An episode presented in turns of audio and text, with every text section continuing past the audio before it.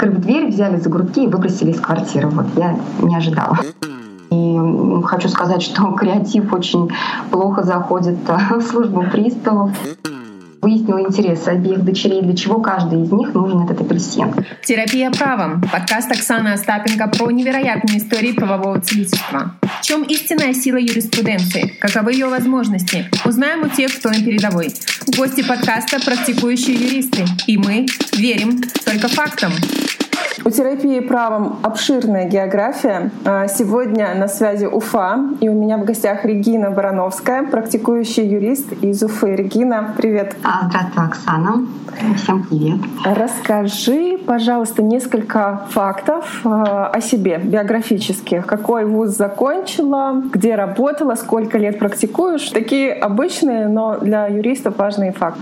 Я с удовольствием да, об этом расскажу. Я закончила Уфимский юридический институт институт Министерства внутренних дел Российской Федерации. Закончила я его достаточно давно, в 2008 году, и карьера моя начиналась с Федеральной службы судебных приставов. Я занимала должность судебного пристава-исполнителя. Первый год работы был э, связан с физическими лицами, дальше уже а, была работа поинтереснее, это было взыскание задолженности с юридических лиц. А, работе в службе я посвятила порядка пяти лет, и по меркам службы я бы сказала, что это достаточно достаточно длительный период времени, учитывая то, как часто там меняется кадровый состав. Ну и дальнейшее развитие свое я уже продолжила в банковской сфере. А, я занимала должность а, руководителя проекта отдела по работе с проблемной задолженностью. Но это было не только взаимодействие с Федеральной службой судебных приставов, то есть функционал входил и банкротство, но и в целом функционал был большой. А, почему говорю занимала? В общем-то, я и сейчас занимаю эту должность, просто в настоящий момент я нахожусь в декретном отпуске, и вот уже порядка полутора лет я развиваю свой собственный проект Инстаграм. Суть проекта — дистанционное взыскание задолженности, то есть это формат онлайн. Как мне кажется, это очень актуальный формат а, именно для женщин, взыскателей алиментов. То есть учитывая то, что дистанционное взыскание в принципе оно удешевляет процедуру, а делает ее более доступной, особенно для такой уязвимой, я считаю, в материальном смысле категории, да, для женщин, которые несут время содержания ребенка в одиночку. Сразу видно человека, который знает свою целевую аудиторию. Ну да, в общем-то, спрос родил предложение, потому что изначально у меня не было именно вот цели работать с элементами. Это пришло уже а, по ходу, с опытом, с развитием блога. С какими основными вопросами идут, проблемами идут э, к Регине Барановской? Ну, помимо того, что ты назвала. Я понимаю, что юрист ну, не может заниматься только одним направлением. Да. Судебное представительство есть? Судебное представительство в том числе, но сейчас это больше именно онлайн-формат. Угу. Просто настолько большой, что, честно говоря, бывает, что у меня не остается времени для а, непосредственно представительства в судах. А, поток а, достаточно большой именно запрос большой по исполнительному производству. То есть, угу, то есть те, кто просудились, приходят к тебе с исполнительным да. листом, и ты помогаешь да. Э, именно да. получить уже нужные и нужные суммы. Служба судебных приставов для меня это очень долгие сроки исполнения. Вообще это миф или реальность такова? И если она реальность, то в чем причина? Увы, это печальная реальность на самом деле. Процесс а, принудительного исполнения через службу приставов он действительно утомительный, если так можно выразиться, достаточно долгоиграющий. А причина — это колоссальная нагрузка на судебных приставов исполнителей.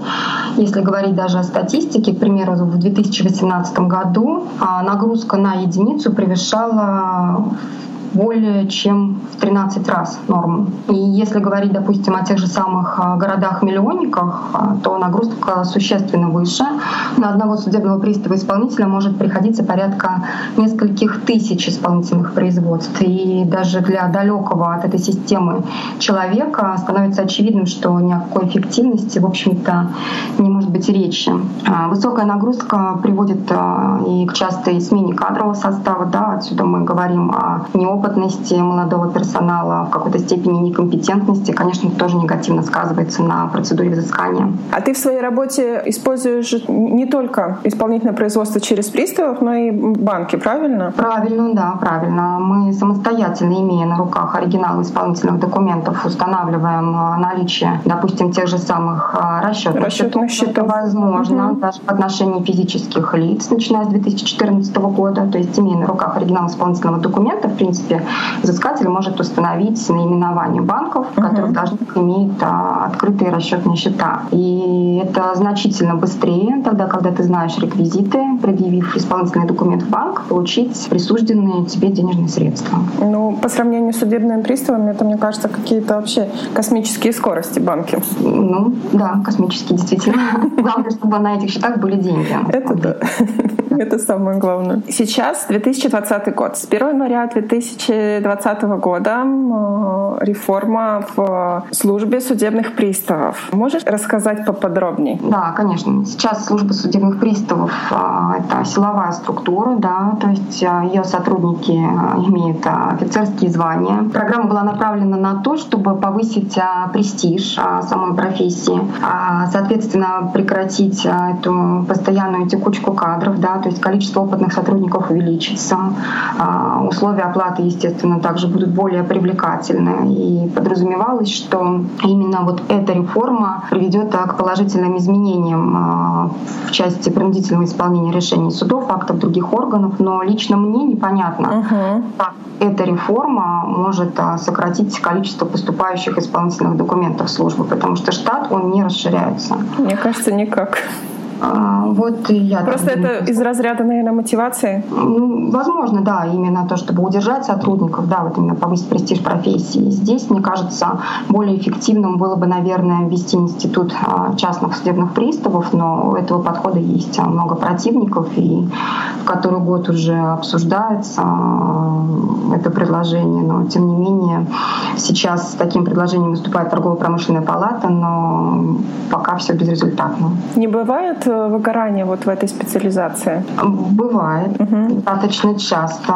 Я устаю доказывать очевидное. А в работе я использую тривиальные и нетривиальные методы. И хочу сказать, что креатив очень плохо заходит в службу приставов. Приходится прибегать а, к помощи судов, а, к помощи прокуратуры, обращаться непосредственно в управление субъектов. И надо сказать, что это успешно получается на сегодняшний день. Как я уже сказала, доказывать очевидное очень утомительно. И да, я устаю. И, наверное, в один из а, таких профессиональных кризисов в мою жизнь пришла медиация. Кто, возможно, видел мой блог, понимает, о чем я говорю. В общем-то, это достаточно интересное новое направление на сегодняшний день. Тема медиации очень интересная. Я хотела тебя про нее порасспрашивать. Э, вообще, что такое медиация? Потому что у меня был случай один. К нам приехали в гости знакомые, и мы что-то разговорились э, про перспективы в профессии. Я сказала, что мне вот э, достаточно интересно такое направление, как медиация. Почему-то не было ассоциации у людей, что это из области, ну, в том числе, да, мирного урегулирования споров, конфликтов. Медиация, медиация — это что-то из музыки. Я говорю, нет, это не из музыки. Расскажи, пожалуйста, что это такое? Я, да, расскажу. Ну, в таком случае, если есть на самом деле... Некоторые путают вообще медиацию с медитацией.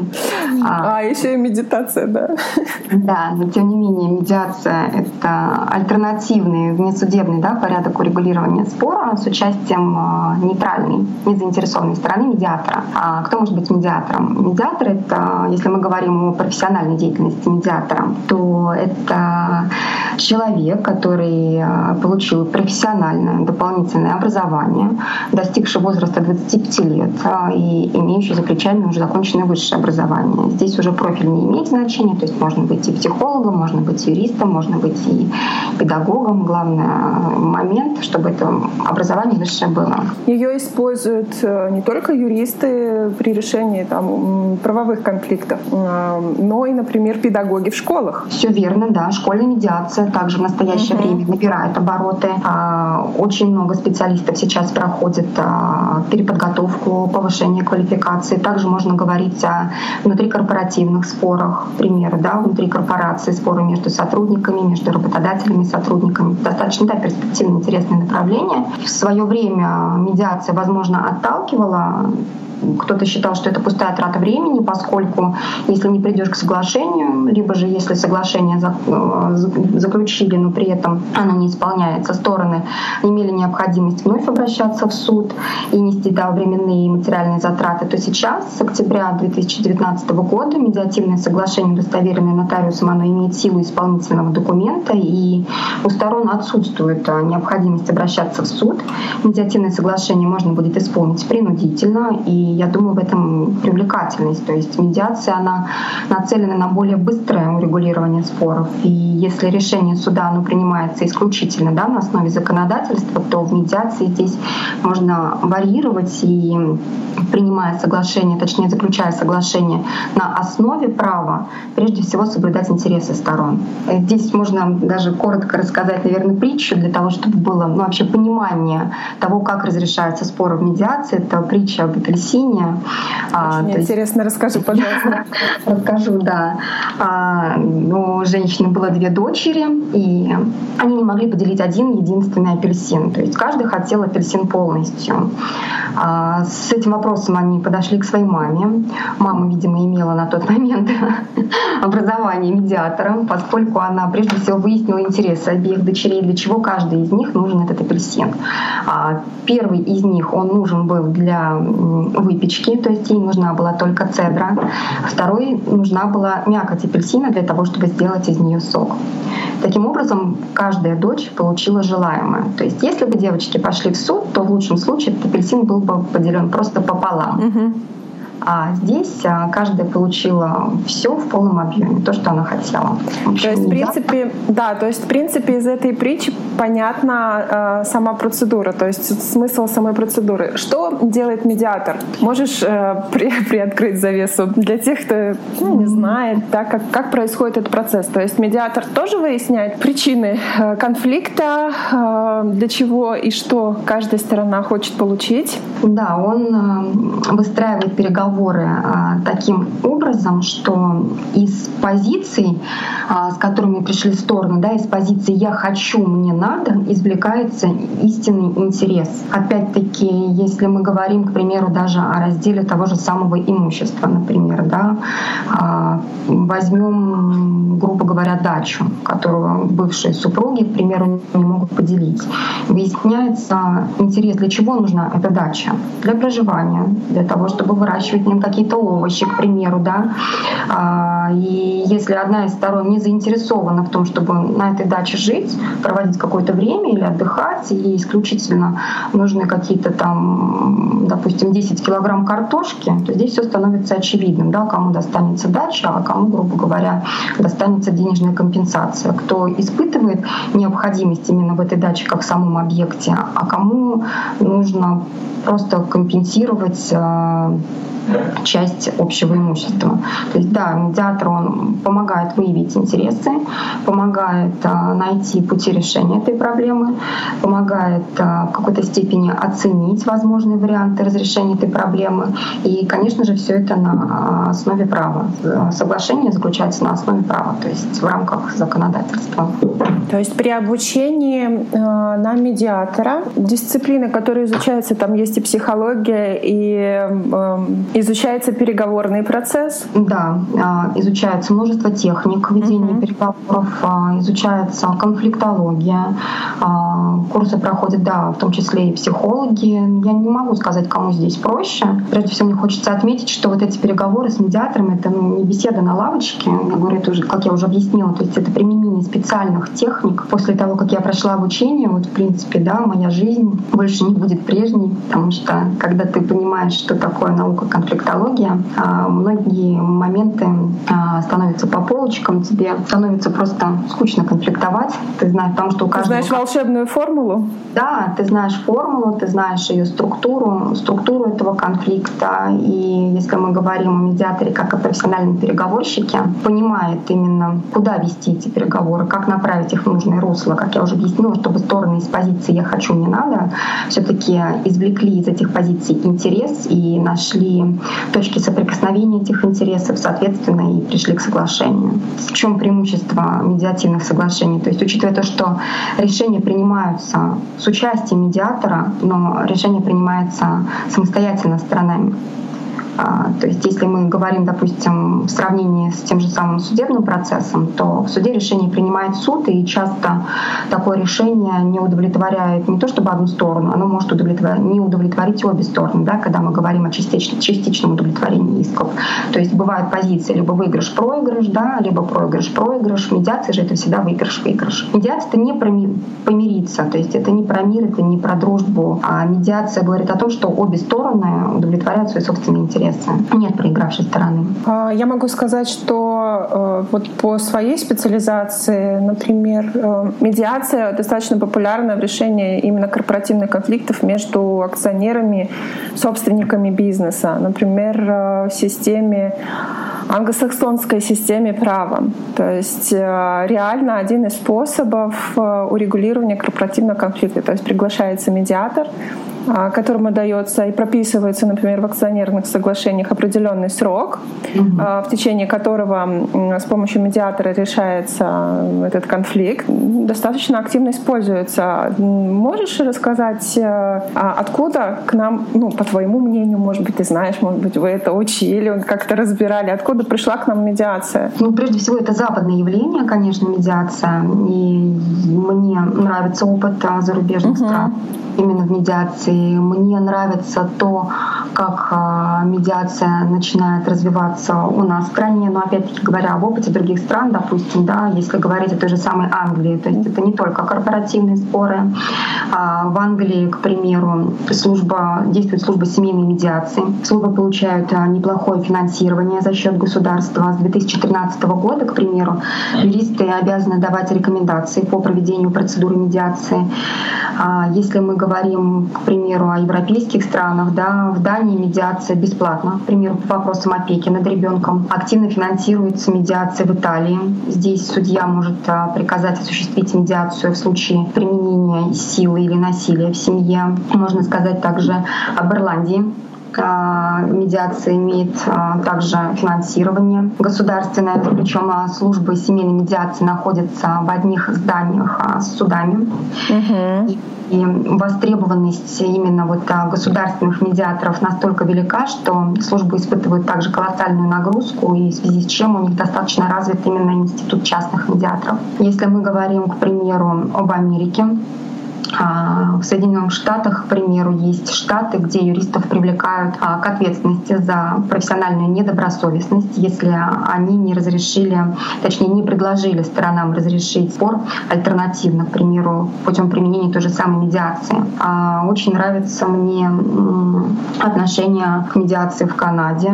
С сентября 1997 года у них действует закон о предварительной медиации по семейным а, делам. Если у пары имеются на содержании несовершеннолетние дети, то попытка медиации для нее будет также бесплатной. А, служба медиации а, оплачивается Верховным судом, то есть гонорары, выделяются гонорары медиаторам из расчета шести совместных встреч. То есть даже обговорено, обговорено именно количество встреч, которые семьи имеют право, и это финансируется государством. То есть я правильно тебя понимаю, что не факт, что процедура медиации, она закончится закончится, ну, в первую встречу, то есть каким-то Нет, финальным документом. Угу. Я даже скажу больше. Не факт, что процедура медиации закончится вообще заключением какого-то соглашения. Угу. Но при этом нельзя говорить, что медиация прошла бесследно. То есть даже если стороны возвращаются в суд после процедуры медиации, они туда уже идут совершенно в другой позиции. Они уже знают свои интересы и, соответственно, перспектива прийти к какому-то соглашению гораздо выше, гораздо выше перспектива исполнения такого решения, принятого судом. Прежде всего, стороны, они уже знают, чего хотят. У них отсутствует позиция, они понимают свой интерес. Чего не хватает России для того, чтобы э, процедура медиации ну, работала, например, там, как вот в западных странах? Э, ты хорошие примеры привела. Мне тоже нравится позиция. А, ну, наверное, если мы, к примеру, говорим уже даже о корпоративных спорах, угу. то здесь уже имеет место быть да, обязательное досудебное урегулирование этого спора. И, кстати, такую функцию могут выполнять и медиаторы, то есть такую функцию может выполнять процедура медиации, потому что медиативное соглашение также может лечь в основу мирового, допустим, да, соглашения. А если мы говорим, например, о тех же самых семейных спорах, возможно, именно здесь не хватает а, вот этой обязательной досудебной процедуры. А, возможно, сейчас не хватает каких-то ресурс, ресурсов да, информационных для того, чтобы а, развивать медиацию, но я думаю, что мы стоим уже у истоков, а, учитывая то, что да, последние изменения законодательстве, а, достаточно большое количество людей сейчас проходит профессиональную подготовку, а, и мне кажется, что медиация есть, в принципе, перспективы на развитие, и у нее достаточно большое будущее. Возможно, когда-нибудь мы придем именно к той модели, которая сейчас существует в зарубежных странах и по тем же самым семейным спорам. Угу. Скажи, пожалуйста, Регин, вот э, для тех, кому интересна процедура медиации, может быть, порекомендуешь э, что-то почитать, даже ну, начать, если с законодательного уровня? Да, а, существует закон, принятый в 2010 году. Это федеральный закон об альтернативной процедуре урегулирования споров а, с участием посредника, процедуре медиации, в котором, в общем-то, достаточно а, детально описана процедура. Предлагаю ну, начать, в общем-то, с его изучения. Подкаст называется «Терапия правом». Я у гостей всегда прошу рассказать какой-то интересный кейс из практики, вот в стиле терапии правом. Удалось удалось решить какой-то какой-то нестандартный конфликт, убедить э, людей в том, что реально есть сила, сила юриспруденции, да, сила права для того, чтобы решить какой-то неразрешаемый, по их мнению, случай. Или, может быть, удалось э, какие-то свои а, личные профессиональные качества проявить на высоком уровне, когда клиент реально сказал «Вау!» Ну да, это один вот из а, последних а, моих кейсов, учитывая мое направление отношении это опять-таки были алименты. Это был достаточно сложный случай, тогда, когда должник а, скрывал абсолютно все свои доходы, он нигде не был официально трудоустроен, а алименты не выплачивались порядка двух или трех лет, а скопилась ну, приличная задолженность, порядка 200 тысяч рублей. И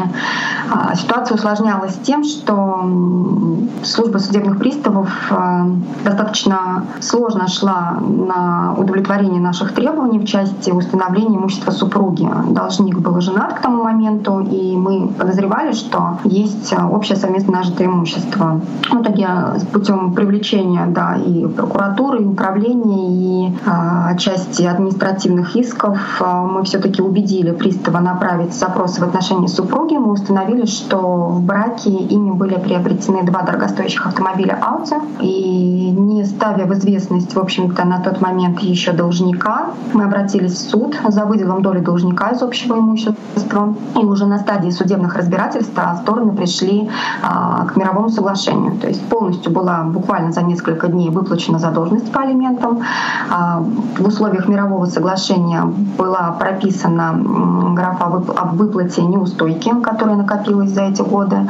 А, должник полностью взял на себя расходы на юриста и, соответственно, на выплату государственной пошлины, учитывая то, что это был спор не по алиментам, там Господи пошлина была достаточно большая, она была а, исходя из а, стоим, установлена исходя из стоимости дорогостоящего имущества, и, в общем-то, это была существенная сумма, если мы говорим о маме, да, которая, она воспитывает ребенка. А уникальность этого кейса в чем? То есть, а, если мы говорим о моем проекте, то это дистанционное взыскание. В суде взыскатель представлял свои интересы сам, не имея при этом никакого юридического образования. То есть это были целиком и полностью мои телефонные инструкции. И я считаю, что взыскатель достойно справилась с задачей юриста. Она смогла отстоять свои права, а, защитить интересы ребенка и восстановить его содержание. Ты помогала составить документы? Да, это было полное онлайн-сопровождение исполнительного производства, начиная от самых а, примитивных ходатайств и заканчивая подготовкой исков в суд. Угу. Естественно, консультации, инструкции в адрес взыскателя. Скажи, пожалуйста, такой чисто психологический вопрос э, обывателя, интересующегося. Почему так происходит, что мужчины э, используют всевозможные методы, чтобы не платить алименты? А, ну, прежде всего, наверное, неправильное понимание того, куда расходуются эти средства. Многие мужчины почему-то считают, что... На содержание бывшей супруги? Что они выплачивают, да, алименты на содержание бывшей супруги. Также причина может крыться в каких-то обидах, да, друг другу. И вот здесь, почему медиация да, пришла в мою жизнь, мне нравится именно суть медиации. Да? А, как раз-таки вот если говорить об алиментах, о медиативном соглашении назначения тех же самых алиментов, то здесь вот эти обиды, вот эти какие-то недоговоренности, недоговоренности, да, они высказываются сторонами. В общем-то, это имеет ну, достаточно преимущество, если мы говорим о преимуществах медиации, в отличие да, от судебного разбирательства в отличие от назначения элементов в судебном порядке. Слушай, ну интересный кейс очень, потому что у многих есть ощущение да, о том, что юрист удаленно не может решить какие-то там сложные вопросы, а когда у тебя, скажем так, за плечами юрист-ментор, который э, на всех стадиях тебя поддерживает, да, ты не чувствуешь себя брошенным, ну это интересный пример. А какие-то смешные случаи твоей практики бывали? Ну смешные, а может быть, знаешь, может быть, страшные случаи? Ну, если говорить о смешных и страшных случаях, то, наверное, они были в моей жизни на момент э, моей службы в судебных приставах. А если говорить о страшных, то был случай, когда меня просто буквально выкинули из квартиры. Да, это сейчас на самом деле это смешно. Тогда мне было действительно страшно. Вот, меня просто, открыв дверь, взяли за грудки и выбросили из квартиры. Вот я не ожидала. Просто тебе, просто тебе позвонили в дверь, ты открыла? Нет, наоборот наоборот, в дверь позвонила я. А. Я пришла совершать исполнительные действия, применять меры принудительного исполнения. И угу. в глупости своей я пошла одна, а без а, судебного пристава, который обеспечивает, в общем-то, безопасность. И вот наткнулась на неадекватного мужчину. Благо, все закончилось хорошо. Я жива и здорова. И по-прежнему помогаю людям. Если говорить о смешных случаях, то... Вот это неадекват. Ну, да, да.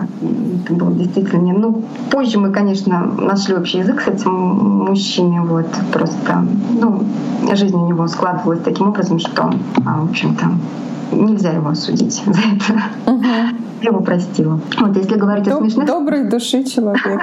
Да, вот я даже никуда не заявляла, да. Если говорить опять-таки о работе судебных приставов, да, то они не только занимаются взысканием задолженности, то есть они исполняют решения суда и в части неимущественных каких-то споров. Был достаточно интересный случай, когда а, участники садового товарищества, они не могли поделить 20 сантиметров земли. Так вот, мы практически всем отделом стабильно с регулярностью раз в неделю неделю ездили и переставляли этот забор на 20 сантиметров. Но вот если бы стороны в тот момент пошли не в суд, а пришли, к примеру, к медиатору тому же самому, да, возможно, а, служба, служба была бы избавлена от такой нагрузки, от несения таких трат, а, расходов на бензин и трат времени. 20 сантиметров. 20 сантиметров, и, да. И, и вся служба судебных приставов занята, да? И вся служба да, была занята поездками в поселок, переставлением этого забора, применением различных административных санкций. И до сегодняшнего дня вот для меня остается загадкой, для чего нужны были эти 20 сантиметров.